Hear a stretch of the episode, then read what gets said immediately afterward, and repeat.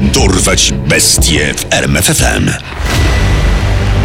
Imię i nazwisko. Maurizio Mingella. Znany także jako dusiciel z Doliny Polcewery, Travolta z Doliny Polcewery. Miejsce i okres działalności. Włochy, Genua, lata 1978-2001. Liczba ofiar. 15. Skazany na dożywocie. Rankiem 19 kwietnia 1978 roku dwaj pasterze z Sant'Olcese pod Genuą szli do pracy. W drodze rozmawiali o tym, jak nigdy nie przydarza im się nic niezwykłego. Mogłoby się coś wreszcie stać, a nie tylko od rana do nocy stoimy na tych pastwiskach. Nuda.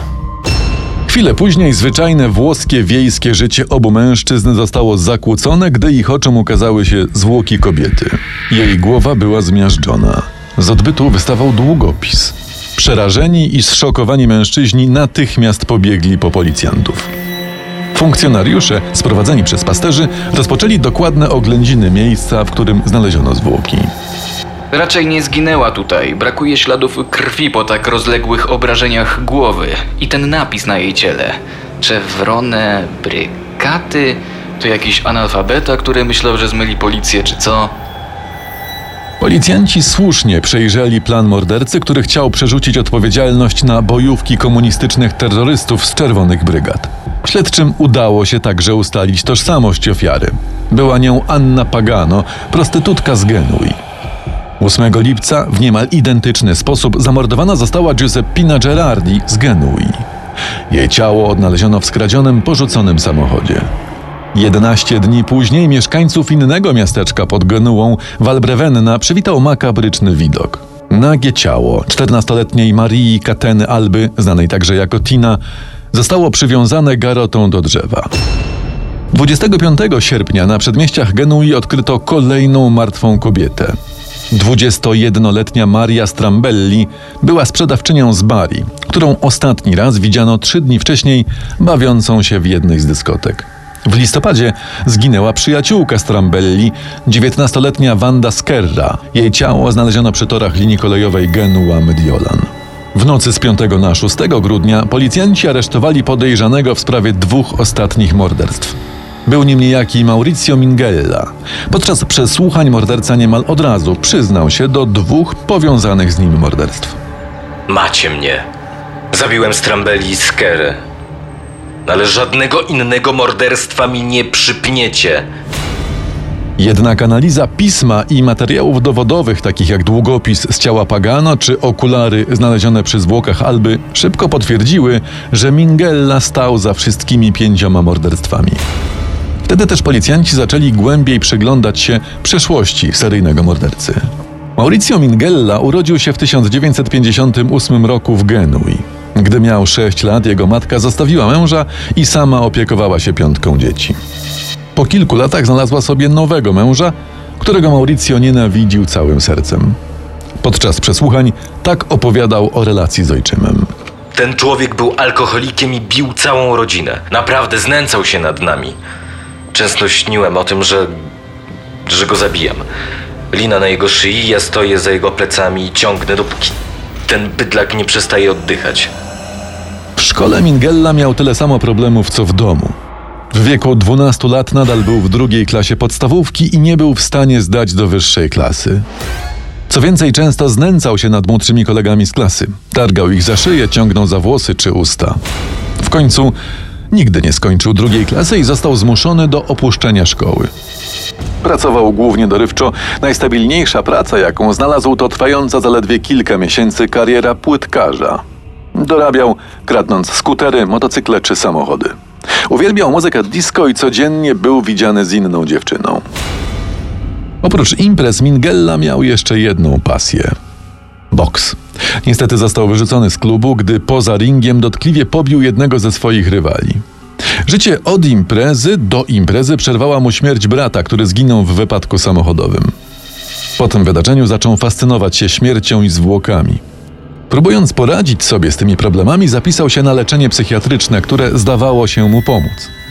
Leczenie zakończył jednak w 1977 roku, gdy poznał 15-letnią Rosę Manfredi, z którą niedługo potem wziął ślub. Rosa miała swoje własne problemy. Zmagała się z depresją, była uzależniona od środków psychotropowych, a gdy zaszła w ciążę jej mąż odwiedzał prostytutki. Niedługo potem poroniła i zakończyła małżeństwo. Traumatyczne małżeństwo, które pogrążyło ich oboje. Mingella po raz kolejny szukał pomocy psychiatrycznej, tym razem w klinice Uniwersytetu w Genui. Tam, po kilku wstępnych testach, otrzymał kolejną złą wiadomość. Panie Mingella, nie mam dla pana dobrych wieści.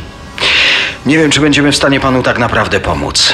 Pana IQ wynosi 70, a pana problemy są bardzo głębokie. Niedługo po otrzymaniu tej druzgocącej informacji Mauricio zamordował Annę Pagano, pierwszą z pięciu ofiar, które udało mu się zabić, nim został aresztowany. 3 kwietnia 1981 roku Mingella usłyszał wyrok w sądzie w Genui. Za pięć morderstw został skazany na dożywocie w więzieniu o zaostrzonym rygorze w Porto Azzurro. Za kratami utrzymywał, że został wrobiony przez policjantów. Swoją niewinność wierzył tak mocno, że w latach 80. poprosił o wstawiennictwo księdza Don Andrea Gallo, który zasłynął jako ksiądz chodników. Gallo zawsze wspierał biednych, potrzebujących i zmarginalizowanych przez społeczeństwo. Mingella liczył, że wsparcie tak rozpoznawalnej osobowości zapewni mu ponowny proces. W 1995 roku udało mu się wywalczyć częściową wolność. 37-letni wówczas Mingella został przeniesiony do łagodniejszego więzienia Vallette w Turynie i dołączył do Abelle Group, programu resocjalizacyjnego prowadzonego przez innego księdza Luigiego Chiotti. Jako uczestnik programu został stolarzem i cieszył się kilkoma swobodami, które nie przysługiwały zwykłym więźniom. Początkowo wydawało się, że dusiciel z Doliny Polczewery faktycznie został zresocjalizowany. Jednak w 1997 roku powrócił do mordowania.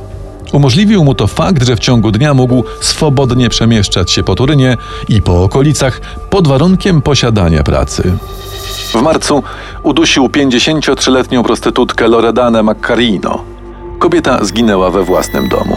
W maju zgwałcił 20-letnią Fatimę Didou, a następnie udusił ją sznurkiem od dresu. W lutym 1998 roku w podobny sposób, tym razem szalikiem, rozprawił się z 29-letnią Florettą Islami. Niecały rok później, 30 stycznia, w swoim domu zginęła Cosima Gina Guido. 73-letnia kobieta, podobnie jak poprzednie ofiary, była prostytutką. W lutym 2001 roku zginęła natomiast Florentina Tina Motok. Jeśli to ten sam pacjent, co w wypadku wcześniejszych prostytutek, to chłopak ewidentnie się rozkręca. Rozwalił jej głowę i twarz. Ciuchy próbował spalić. Musimy go jak najszybciej złapać. Dzięki pełnym śladom DNA pozostawionym na ostatnim miejscu zbrodni Mingelle udało się wstępnie powiązać z tymi czterema morderstwami, chociaż podejrzewano go o udział w nawet dziesięciu. Dusiciel został ponownie aresztowany 7 marca 2001 roku. Znaleziono przy nim telefony ofiar, a lokalizację jego komórki udało się powiązać z miejscem, w którym zamordowano Motok. Uwięziono go w więzieniu Valette, w którym nadal nocami odsiadywał swój poprzedni wyrok. Ponieważ zdążył całkiem nieźle poznać tę placówkę, wiosną 2001 roku podjął próbę ucieczki. Nim został złapany, udało mu się pokonać pierwszy z więziennych murów. Pierwszy dzień 2003 roku został przeniesiony do więzienia Biella i już 2 stycznia trafił do szpitala. Potwornie mnie kłuje w sercu i ramieniu. Musicie mi pomóc, ja umieram. Ze szpitala uciekł przez łazienkę. Na wolności spędził jednak tylko kilka godzin. O 22 został aresztowany w pobliżu dworca kolejowego.